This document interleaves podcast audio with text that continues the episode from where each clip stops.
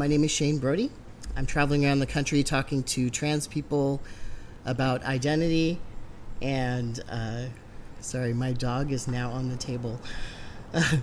um, identity, uh, politics, uh, religion, all kinds of beliefs.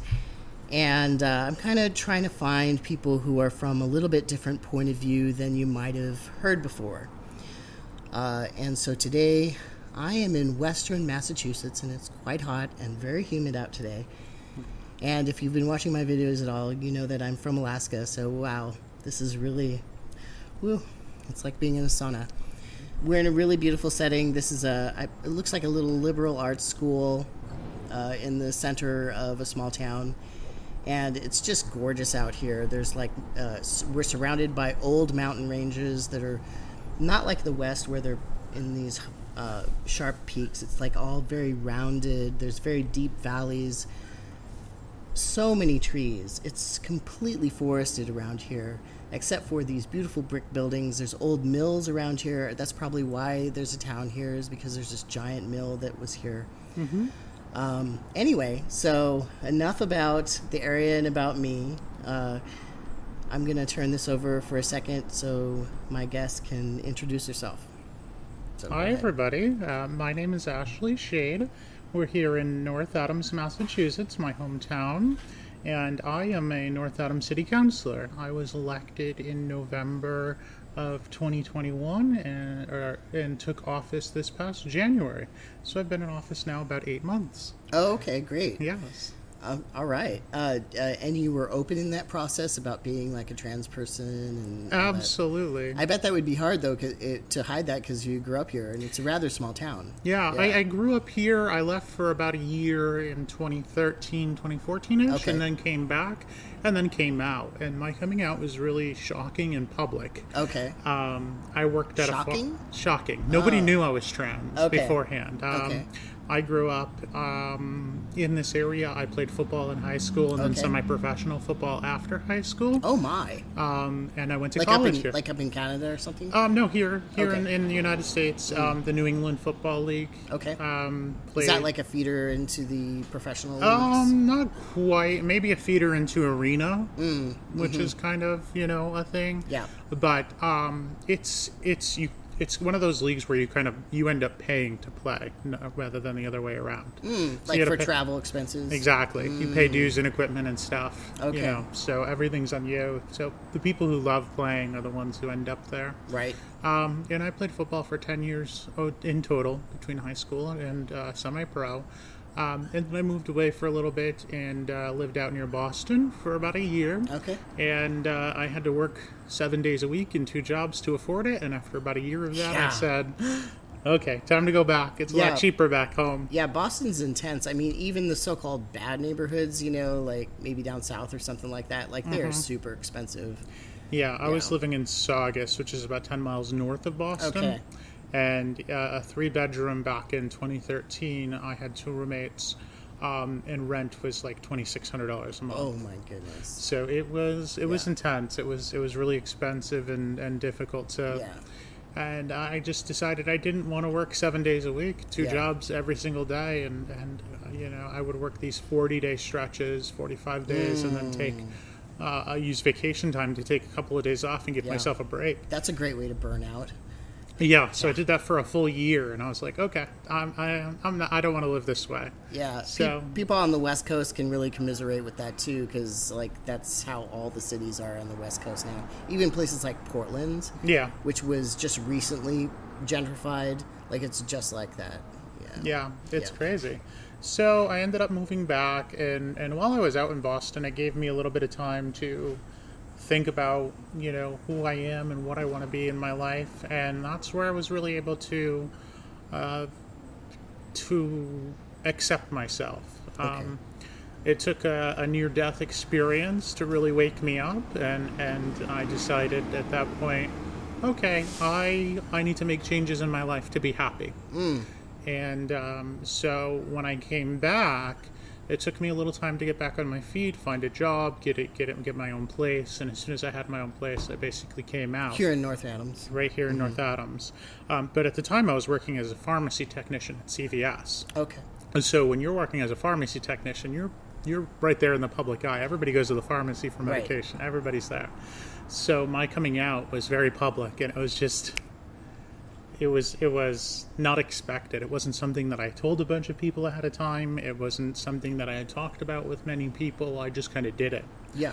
And so um, my, my my anniversary is actually coming up next month, um, September third. So Okay. Oh wow, that's that's really interesting. You know, coming out in a small town. So I love to hear about that. Um, it seems like here in North Adams, there's, I don't know if it's.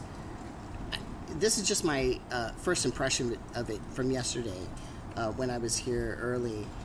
There's a lot of disabled people here, and there's a lot of older people here.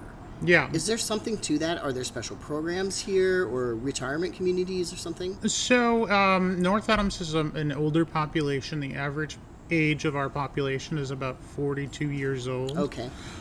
So I was right. Yeah, Yeah. s- what happens is um, back in, so we are sitting here in the courtyard right next to Mass MoCA. Yeah. Mass MoCA is the largest contemporary arts museum in the United States. Oh, okay. Yeah, and so this was an old mill building, Yeah. um, or There's a- many buildings. There's a ton of them down here. Yeah, Absolutely. Yeah. And so this was actually the site of Sprague Electric for years. Okay. Um, Sprague Electric went back all the way before World War II and actually helped make uh, capacitor components Okay. for wartime and even parts that ended up Mm. in the atomic bomb. Okay. was it mostly for radio equipment and that A lot of of a lot of stuff like that. A lot of like capacitors and and, and resistors and, and small electrical components. Mm-hmm. Yeah. And Sprague was here until about 19 mid mid 80s. I think Yeah. Mm-hmm. it closed in 84 or 85. And when Sprague Electric left, it kind of killed the economy. Yeah, I bet. And then about eight years. I always wonder how these small towns here in New England survive. Yeah. Because they're a little bit isolated. We are. Yeah. Especially out here in the Berkshires. Uh, North Adams is very isolated because there's a mountain in between Yeah. us and getting to the other side Yeah. of the mountain just to get to continue on Route Yeah. 2 to Greenfield. Right. What would normally be a 15 minute drive is a 45 minute drive because you have to go up and over a mountain. And it's a switchback, too. Like it's Yep. a highway with switchbacks. Yep. Yeah. Yeah. yeah, So it's it's um, we're kind of a little isolated up here in North Adams, and then um, about eight years later, in the early '90s, General Electric had their plastics division headquarters out Mm. in Pittsfield, Massachusetts, which is about um, about a half an hour down south of here. Mm. yeah. And so a lot of people either worked for Sprague Electric or GE. And when that closed as well in the early 90s, um, it kind of devastated the, the economy out this Mm-hmm. way. And so a lot of older people stayed and retired here, but younger people don't tend to stay Yeah. because there aren't as many career opportunities.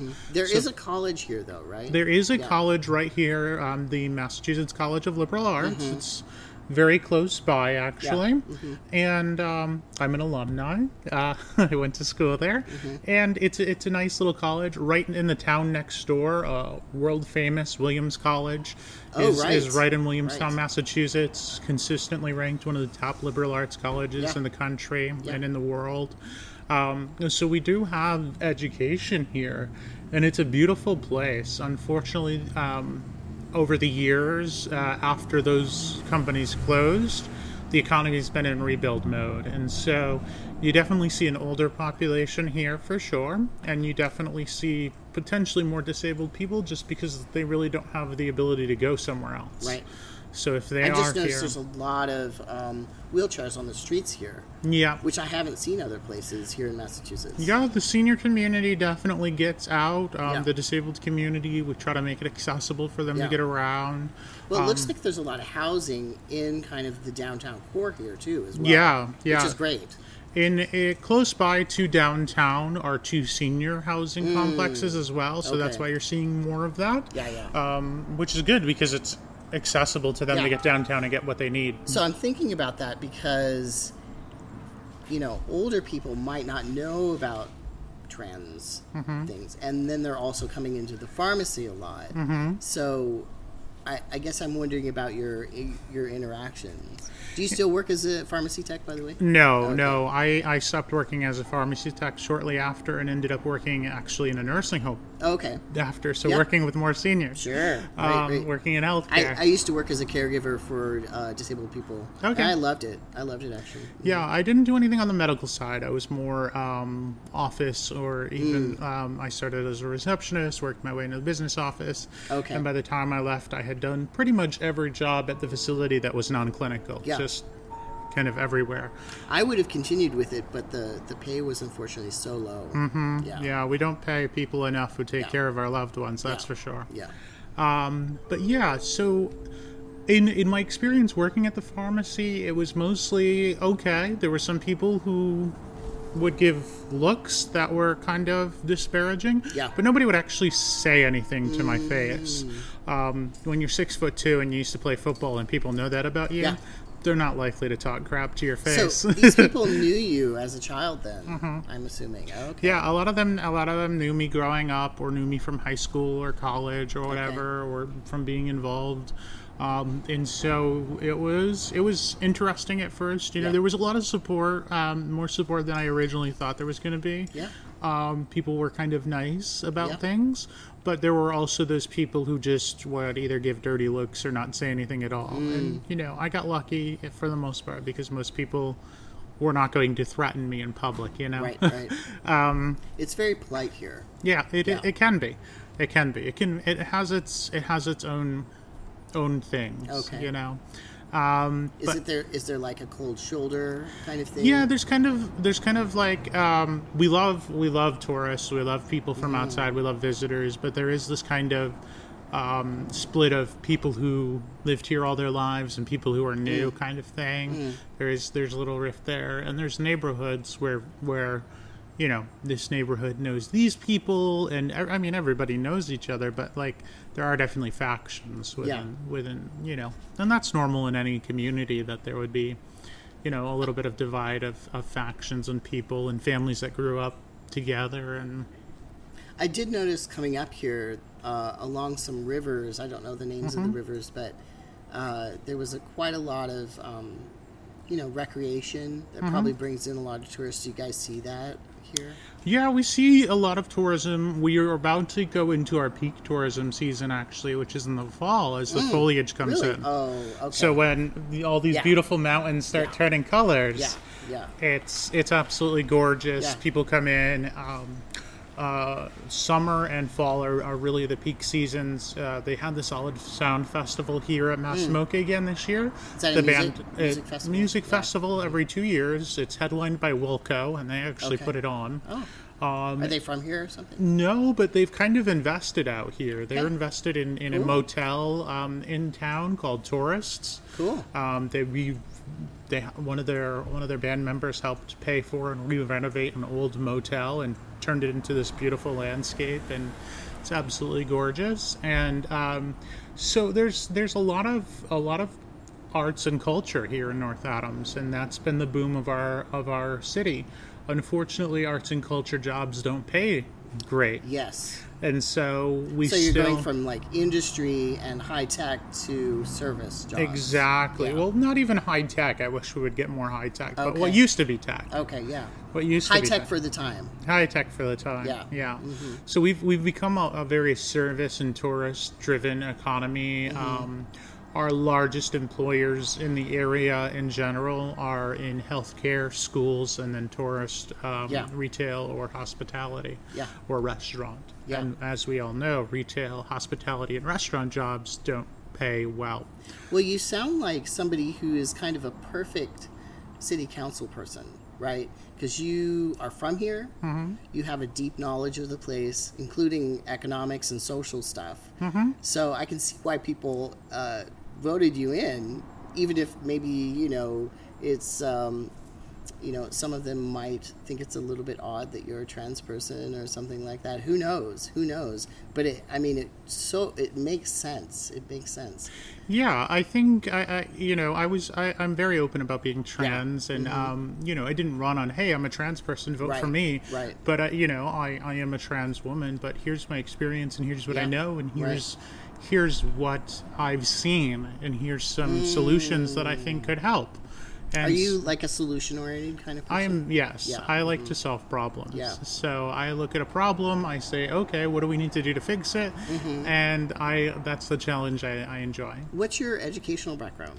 Uh, yeah, so I graduated from McCann uh, Technical High School here in North Adams. Mm-hmm. Um, at the Tech High School, I did information technology. Mm-hmm. Um, and then I went to school at um, MCLA. I was at MCLA for five years. I got, I finished with a What uh, is MCLA? uh, Massachusetts College of Liberal Arts. It's here in North Adams. Okay. And I finished with a business degree um, in um, business administration. My concentrations were in um, marketing, uh, accounting, and sport and event management. And I also, That's like perfect. Yeah, so a little bit of everything. That's perfect for being a council person. I mean, business and events and Yeah, oh and then I also did a minor in U.S. history. okay, Yeah. Uh, and then history. Okay, all right. So we didn't we didn't have um, the poli sci program at the college had just about started near the Yeah. end of my time there, so I didn't get into that. But that's where I started getting into politics. I got involved in the political science club. Um, Okay. My second year there.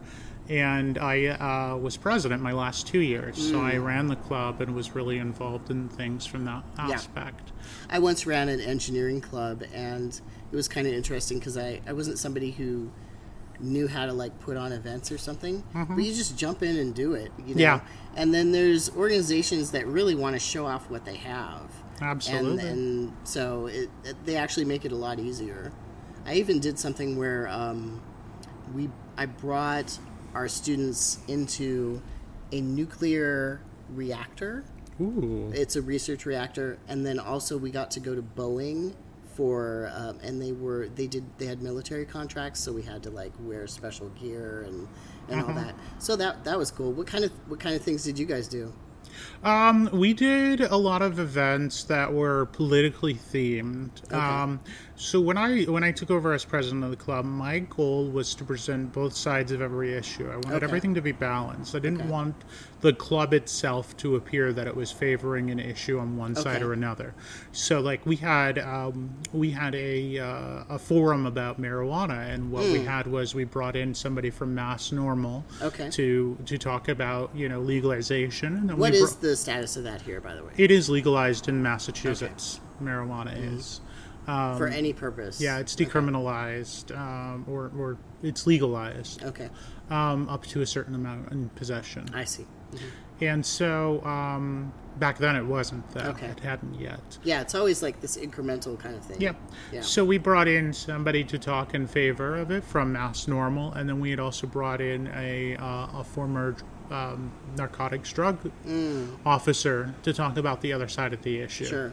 And so that was really something that was important to me was to make sure that all of our events, eh, when we were doing issue-based events, that they talked about both sides of issues. why was that important to you It's important because you, when you're in college, you're there to understand perspective and, and kind of develop your own ideas. Mm-hmm. And if you're only hearing the same thing all the time, that eventually ends up being what sticks with you. Yeah. It's hard to make a, an, a, an educated, it's hard to make an educated, you know, rational reasoning behind why you support something or don't without understanding all the nuances around it. If you Even only- though this is a fairly rural area, I could imagine though that a liberal arts college would be fairly liberal. Absolutely. Yes. So, uh, and by liberal I mean more leftist and maybe more democratic leaning. Very much so. So, did you ever have any uh, problems with that, like presenting both si- both sides of an issue? Not so much No. because the way we did it was we gave everybody the opportunity to speak and, and make their own deci- minds up. Yeah. We didn't do it in an aggressive way where one side was right and one side was wrong. We didn't, you know, if we put on something that seemed like a debate, it was more of a convers- more of a conversation. So it wasn't to the the purpose wasn't to like have a winner. Mm-hmm. The purpose was to hear all kinds of ideas and formulate Yeah. your own opinions. Right. And for And- some people, it backed up what they already believed in, and some people, it made them look at it and be like, oh, I never thought about it from that perspective. How does that inform your work now as uh, somebody who is a leader in a community and also you're an activist of some sort that is beyond also being a councilwoman. Yeah, yeah. You know, uh, one of the one of the boards that I serve on as as a city councilor is the IDEA Commission. Mm. It stands for Inclusivity, Diversity, Equity, and Access. And I'm the co-chair of that commission as a councilor. And one of the things, one of the important things and, and reasons why this commission came about is so that we could look at things and how they might affect people that are different from us Okay. and how they might affect different communities when we're looking at an issue or looking at a problem. Mm-hmm. Because a lot of times what happens is legislation or things are introduced and people only see them from their own perspective and they only see them from solutions that benefit people like them. Mm-hmm. Right. They don't understand how a simple piece of legislation that's designed to help people and they think is designed to help people can be used to weaponize and be used to hurt other people yeah. Uh, who are can you different. give a specific example? Um, well, for example, red flag laws when Yeah. it comes to guns, right? Is Um, that a big issue here in not so much. Massachusetts? Massachusetts, yes. Mm-hmm. In North Adams, I wouldn't say too much. But, um, for example, if you use that as an example, right? Somebody can call and say, oh, we think this person might be dangerous, Mm. and then have their weapons taken away. Now, if that person is ex military and they have PTSD, Mm-hmm. what they're going to do is they're not going to go get help for their PTSD because they don't want their weapons taken away because they're getting mental health help. Mm-hmm. If you're a trans person who's transitioning and you go to see a counselor, which many of us do, Right. and we have therapy. Sometimes it's required. Exactly. Yeah. And somebody uses that against us, saying that we have mental health issues. That can be used to remove weapons from us and as an excuse. So these kinds of things can be weaponized against, you know, communities that it, it's not meant to be weaponized Right. against. Right. And that's a problem. Right. And so, And so many people need to actually access therapy and that sort of thing. So if there's a stigma about it, exactly. then it makes the problem worse. exactly. Yeah. Exactly. Besides even thinking about the um, sorry? yeah, it's okay. Besides even thinking about you know the right to defend yourself, but you know it stigma it further stigmatizes getting help. Exactly. It's not exactly. help- that's not good. So people people will people will make the choice. I have to do one or the other because if I'm doing this other thing, somebody might use it against me to Mm. Try to hurt me. Right. And and that's that's how I try to look at everything that we're doing. I want what we do to help people and to do it in a way that doesn't cause harm or causes the least amount of harm as possible. And I think that's the part that gets lost in a lot of legislation. People always want to help others, but they don't they don't look at it from the perspective of reducing harm. Right. And and to me that is really important. Or sometimes they don't look of it look at it in terms of a rights issue. Exactly. So some people will use the excuse of helping in order to just control others. Yes. Or they don't realize that taking away a right is actually a much bigger problem. Yeah. Yeah, Absolutely. for a specific incident. hmm You know, uh, that's pretty common actually. So thinking about that, like you're a you're a councilwoman who, um, you know, likes to present many kinds of ideas. You know, which you know that that comes out of your history of doing that in in college and and that sort of thing. And now you're doing it as a councilwoman, which is great. Um, and there's probably you know a lot of diversity around here, I would think. Uh, Some, yeah. yeah. So the, it's Massachusetts, so I'm thinking there's probably you know some liberals out here. Um, there's probably some people who vote blue. There's probably some people who vote red. Mm-hmm. Uh, there's probably a lot of hunters, I would think. Uh, I even saw some signs for moose, but I, I'm wondering about that if I would actually see a moose out here. But maybe, possibly, Definitely deer. deer. Yeah. Yeah. Um, yeah, I was just living in Alaska, so there's a lot of moose up there. Um, should we wait a second for the bell? I don't know. Actually, no. Okay, good. I, I've been in places where the bells just go forever. Yeah, it'll ring a couple of times, but I think we'll be okay. All right. Um, so, what I'm wondering is what your own personal uh, political beliefs are, or philosophy, basically. Yeah. Um. So it's it's something that's been evolving over the years for sure. Mm-hmm. Uh, when I first got into vo- politics, I I described myself as fiscally conservative and and socially moderate to liberal. Mm-hmm. Um, and then I What do you think of as being fiscally conservative? fiscally conservative. I think of um, not not what what it is today. That's for sure. Yeah, that's why I'm asking you. When I when I think of fiscal conservative, I think of um, I think of balanced budgets. I think of ensuring that there is enough uh, money already in the bank before you spend it, rather than spending money you don't have. And I think I bet that's really an issue here because the economy has declined here. Absolutely, and I and I think about you know um, efficiency. I think about processes, and I think about getting as much money to its intended purpose as possible without waste. So that's what I think of when it comes to, to fiscal conservative. Yeah, Um, that's not what conservatives are today, for sure. right. Um, so I, I kind of moved away from that. Uh, and then I, I got involved in libertarian circles and libertarian Okay. politics. Um, I was a member of the party for about four years. I actually recently left the party. yeah. Um, I got involved in 2018, and What got you involved in that? yeah, it was it was kind of weird. Um, I, I, I guess I started seeing libertarian um, or, or my views aligning more libertarian during the 2016 election. Mm-hmm.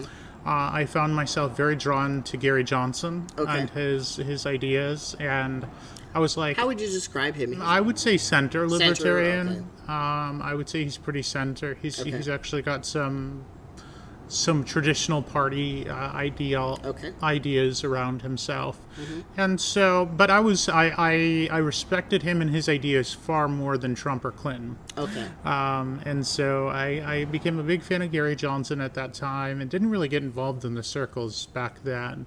Um, but I voted for Johnson and I was proud of that vote. I- Yeah. You know, it was one where I was like, Did you feel like you were throwing away your vote? never, no, no. To me, throwing away your vote is making a choice because you feel like you have to make a choice that even if it doesn't go with what you believe in, you have to make that choice. To me, that's a throwaway. Right. I or not voting. Uh, yeah, You're kind of well, throwing it away Sometimes, well, you know, if you have garbage and garbage, Sure. sometimes you don't pick garbage. Sure. Sometimes you, You leave also that you could also write leave in. that one blank or write in Yeah. exactly. Write So- yourself in. I've I've left I've left some ballots blank before when I don't feel like, but I will never put an X next to a name of somebody I don't believe in. Yeah. If I don't believe in what their ideas are, or Mm-hmm. I don't believe in what they're saying, I'm not going to vote for them no matter what. Yeah. I'm not trying to win elections based on defense. Yeah. Voting is supposed to be for who you believe in. It's not supposed to be for the lesser of two evils. Mm-hmm. And I won't cast a ballot for people who don't align with my principles and values. Sure. Period. Sure. And and that is really important to me. To me, Ev- voting is integrity. Every election cycle that's brought up about um, about third party voters that either they're throwing the election towards somebody in particular or they're throwing their, their vote away or um, whomever they're voting for is not going to win so why are you doing it anyway? Or um, you know why don't you support my candidate and, and that sort of thing. Do you have anything more to say about that? Because i, I see it coming up again and it comes up every time so Yeah, I mean, I, I got into some arguments um, with some people over the last election with Trump and Biden, and you know, I was told, you know, why would you support or vote third party when we're at war against Trump and, Mm-hmm. and that he's trying to hurt our community? Jorgensen Um, Jorgensen Cohen Yeah. Mm-hmm. was the ticket. I actually worked directly with Spike Cohen. Okay. Um, so I was part of his team, Okay. um, which was which was great, working for a vice presidential candidate. sure i bet helping with policy and shaping a lot of his LGBTQ messaging. Sure. I, I must say though that I am not impressed with that that person, uh, Spike. He seems to go with whatever's going on. Yeah, Yeah, like, Unfortunately, he that, was he was very he was talking about justice a lot before when he was um, in the vice presidential presidential candidate, and the presidential candidate was Jo Jorgensen, yes. who was definitely more left libertarian. I would say. I she she was Honestly, that was her messaging being pushed. Okay. She herself is probably more center or even Okay. right leaning. Okay. What I But mean, her I don't message know. was being pushed more left. I don't know her, so I, you know, I don't know those details. I'm somebody who sort of has looked at the LP from the outside, the Libertarian Party from the outside, so I don't know all the details. But Yeah. definitely the messaging was more left libertarian. Um, why do you think that was being pushed, by the way? Um, it was being pushed because that was the direction that we needed to go in. Um, you know, we didn't. Un- unfortunately, the LP at this point has been kind of co-opted and Yes. taken over by We can get into that in a minute. Yeah. by kind of an alt-right faction, and uh, it's why I'm not there anymore. yeah. But really, when we talk about libertarian values, there are economic values that are usually more aligned with right wing ideology. But we also believe in humanity. Libertarianism, a fundamental pres- principle of libertarianism, and what I believe in is that no matter who you are or where you're from, mm-hmm. all human beings have the same rights and their rights are to be able to live their lives mm-hmm. however they choose, Right. as long as they aren't hurting other people. They should be able to love who they want to love, be who they want to be, be their most authentic selves. Yeah, I think that the, that people who conflate um, libertarianism and conservatism don't understand that. that Exactly. There's a, that it's a real freedom component. Exactly. The the conservatives often talk about freedom, but really they're about control. Yes. Yes. Whereas libertarians, in general, ones that are actually really libertarian, Correct. believe about uh, in freedom. Yeah, personal free, freedom. free will, free Yeah. will. You know, if free will is good enough for God, it's good enough for me. you Yeah, know? definitely. So you know, having the ability to live your life and make your own choices and be responsible for who you are, and you know, there shouldn't be government and systems in place that keep you from being who you are, being Mm-hmm. your most authentic self. People shouldn't be trying to hurt you for living your life and trying to be happy. So the party was um, pushing a more left-leaning libertarian message in reaction to how uh, general politics was going. Then, I, w- I would say so for sure. Um, you know, Biden was really a center moderate and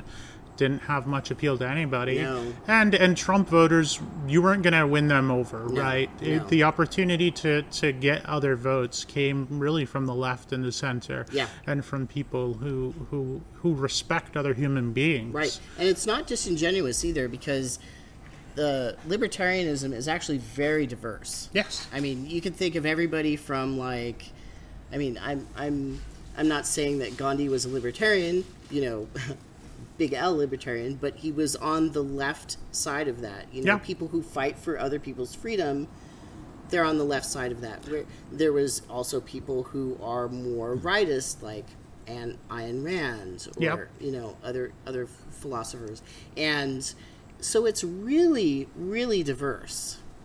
Absolutely. So when I got involved, I got involved back in 2018, and the way I actually got involved was really um, pretty cool.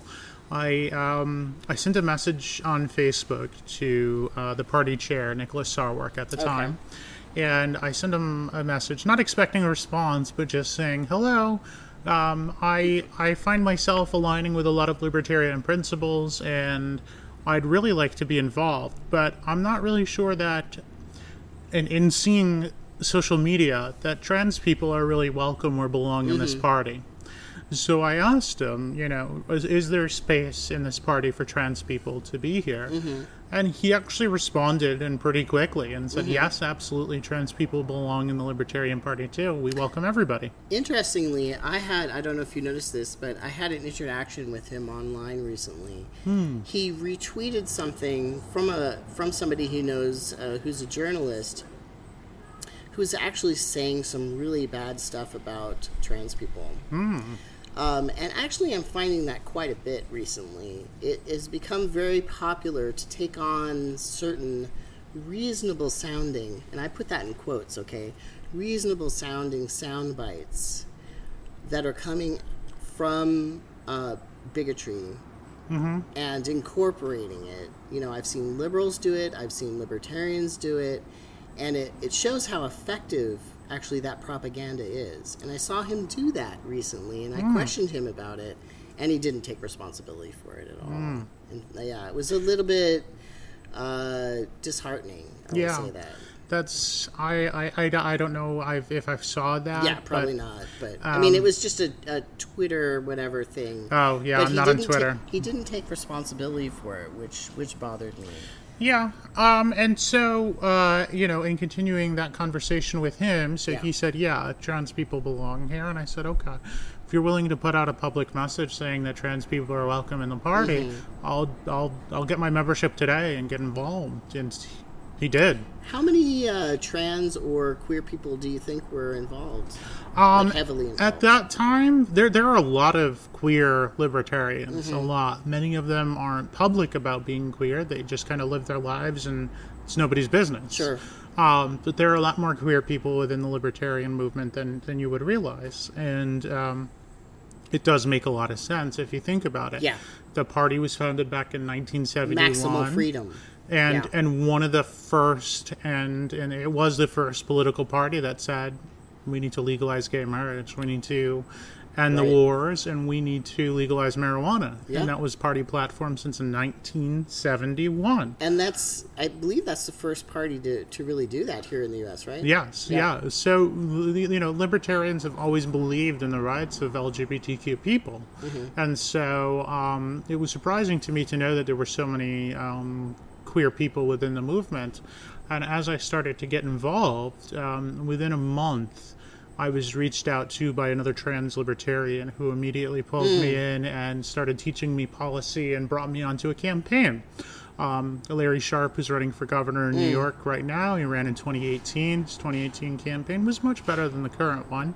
Um, and and I, I was involved in part of that team and being able to learn policy and learning, um, you know, different ideas and different things there and kind of helping crafting policy messaging. Yeah. And- Interestingly, I mean, I keep bringing this up.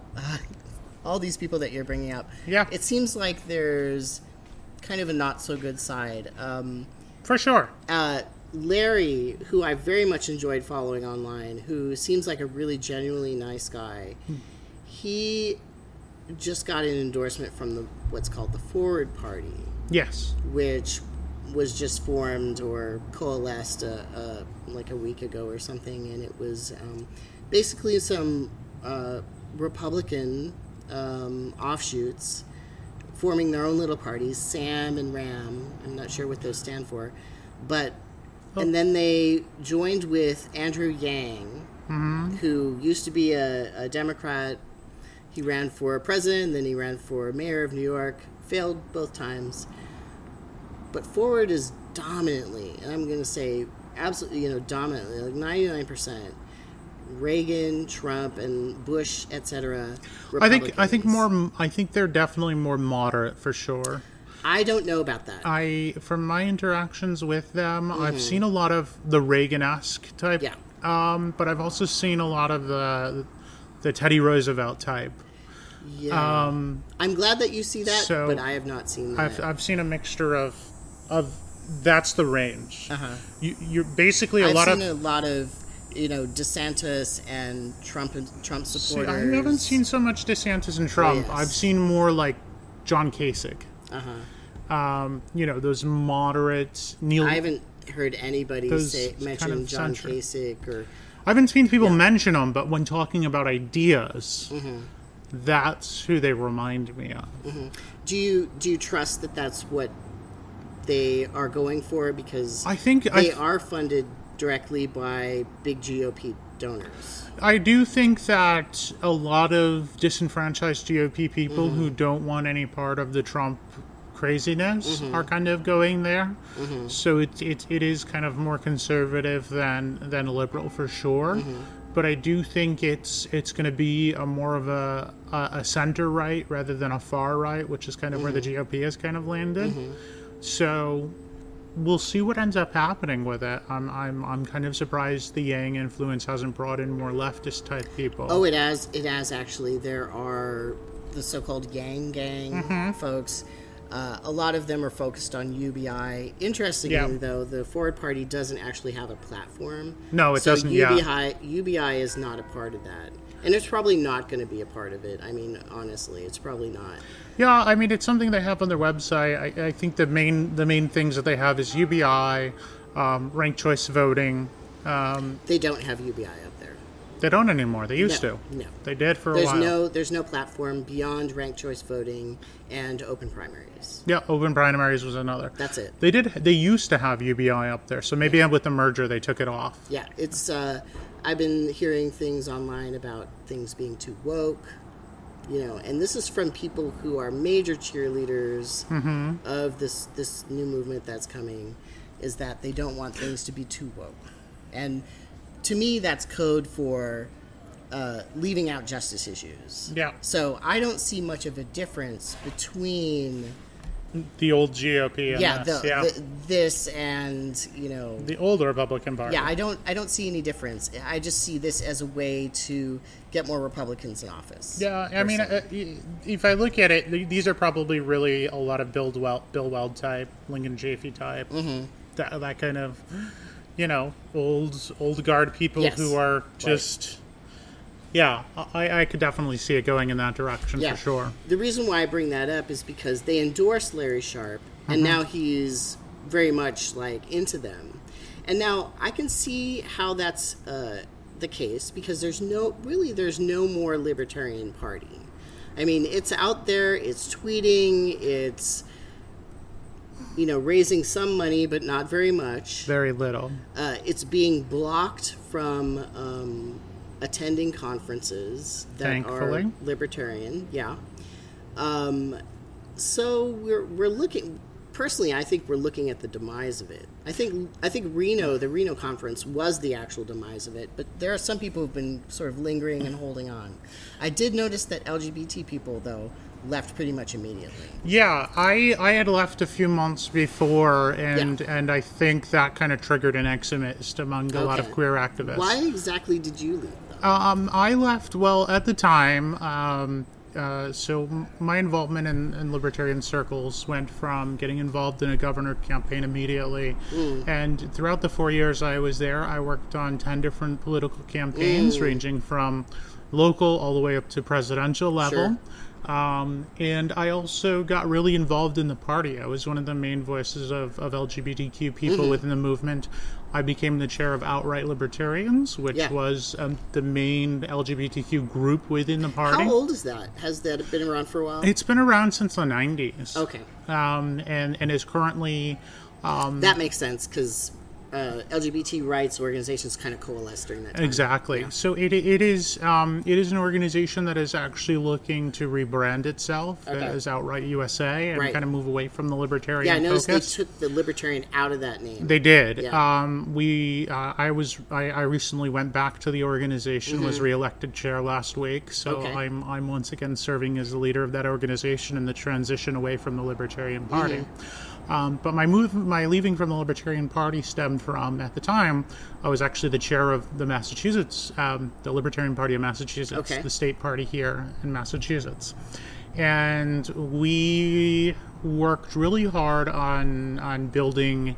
Um, a political party rather than an issue focused party. We were focused on elections. Okay. We wanted to win elections, and, and my campaign was kind of the blueprint. Okay. And so when I won my election, a lot of the the folks who identified as as Mises folks, um, part of that caucus and that group, which is kind of the alt right pipeline group, they got really upset because once I won, now everything that I was saying was true, and it went against everything they stood for. So they started pushing back, getting really nasty. Um, you know, started using a lot of uh, bigoted language. Started, you know, personally attacking me, personally attacking uh, another member of the board who was a, a black man, and they really laid into us online and on social media. Started threatening all kinds Right. of things, and so we ended up getting to the point where we got fed up and we expelled all of them. Yeah. It was like, is if you don't the- want to be here, then This don't. This is the inner party stuff here. Yeah, if you don't want to be here, don't be here. I, I like it, the the purpose of a political party is to win elections mm-hmm. I don't have time to be a philosophy club. So if you want to do that, go go over there and start your own club. What they really wanted was they wanted to try to get rid of us so they could take control and have their delegates for Reno, so they could be part of that Reno takeover. What I've heard is that um, they used some of the weakness in the LP in the um, in your rules in order Absolutely. to take over because you could have delegates come in from other states. Massachusetts, you can't. Massachusetts, you do have to be a Okay. Massachusetts resident, but a lot of a lot of the to be a delegate, you can qualify like in Massachusetts, you can qualify to be a delegate after 30 days of membership. Okay. You can qualify to vote at convention after only 30 days of membership. Mm-hmm. Um, so you. So basically, they would bus people in. yeah, they, they would over. basically get a bunch of people to sign up last minute Yeah. and then bust them in to it. And they would just get random people to sign up friends, random people, people Right. from other political parties Right. just to come in and vote with them. Right. And so that they, they could put their people in place and, and, and have control over the delegates. I, I keep wondering how how is it that I mean I'm sure that some of you saw that starting to happen. Yeah, we saw it for a how while. How did that not be? How did procedurally? Yep. How come that wasn't stopped? It's hard to stop it because changes to bylaws need to be done by full bodies of the Okay. convention. So, and, and a lot of bylaws type changes usually require two thirds or seven eighths votes. Okay. So as soon as they had a couple people in, they had enough to block anything Okay. changing. Okay. Right. So it, it was it, it was a structure issue that that was always there. Mm-hmm. And and the Libertarian Party has gone through this before. They went through it during the '80s with with the coach uh, uh, and uh, with Ron Ron Paul back Mm-hmm. then. They went through it again in 2008 with with Bob Barr. Were these also times when they uh, sort of denuded the language of the platform from from away from justice issues? Yeah, yeah. A lot of the platform was was was deplatformed at around those Yeah. times. Um, Okay. 2006, the Portland massacre. The LP had a really large in, individual rights-based platform. Mm-hmm. And it was, you know, almost a 200-page platform, which is probably too much. But they gutted it down to like 10 pages. Oh my god! It just, it was. That's why they call it the massacre Wow. um, and they were able to do that because people didn't show up. Yeah. and then and then that led the way to Bob Barr in 2008, and that led to you know terrible things, and then the party started re- rebuilding really. I would say around 2012 when Gary Johnson 1st came over and, and really Mm-hmm. And people made were a difference. pissed about him being the presidential candidate. And people were mad because he was considered a Republican. He wasn't one of us. Mm-hmm. You know, the libertarian, the, the Libertarian Party's biggest problem has always been this: you're not a real libertarian Sure. because you don't believe exactly what I do. Sure. Um, there's also this idea of But also, there are libertarians who are not libertarian. absolutely, They're authoritarian. exactly. So it's a strange joke to make. to, to, to me, the, the, the baseline is this. If you believe in human rights and Yeah. you denounce harming people Mm-hmm. And you denounce trying to hurt people and, and things that do hurt people, like bigotry Mm-hmm. um, and violence, then uh, I'll try to work with you. Yeah. Even if we don't agree on issues, I can respect you as a human being. Yeah. But if you don't believe in human rights for everybody, if you do believe that certain people deserve certain rights over others, if you believe that certain people are superior to, than others, um, or if you're okay with, with bigotry and hatred, then I want no no part of you. I don't Yeah. want to associate with you.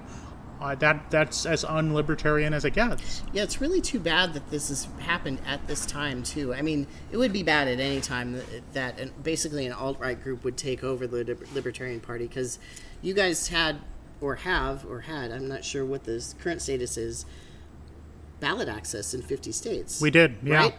Uh, so here we have this party that's now being taken over by the alt right, and but if it was actually libertarian with you know the erode, erosion of um, personal freedom right now, you know access to health care, uh, choice uh, around abortion, you know all kinds of stuff. The state coming down on parents.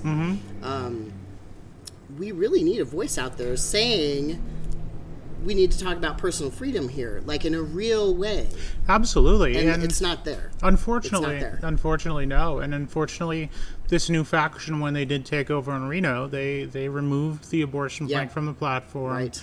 They removed that bigotry is irrational and repugnant from the pa- platform Yeah. because their new chair had said in an interview Yeah, we, we, we're okay with bigots Yeah, joining the party as that's long right. as they vote the way we want them to. That's right.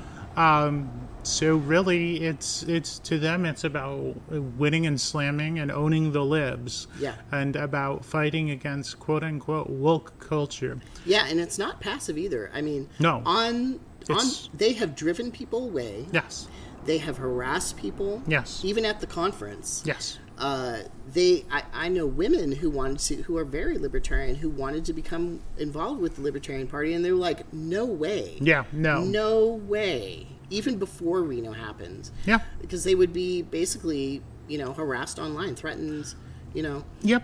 Yep. Yeah. It's common. it's it's it's an unfortunate thing. Um, you know, while I was there, I'd I'd like to say that you know the work that I was doing made a difference, especially in pushing.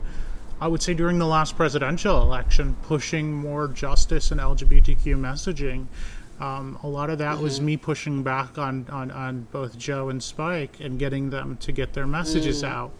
Um, I was directly responsible for several of their messages Yeah. and around those things. Yeah. And so I, I, I'd like to say that that's the direction that I believe in is talking about, you know, um, if we're going to talk about liberty, the, the most disenfranchised people need the biggest voice. Yeah.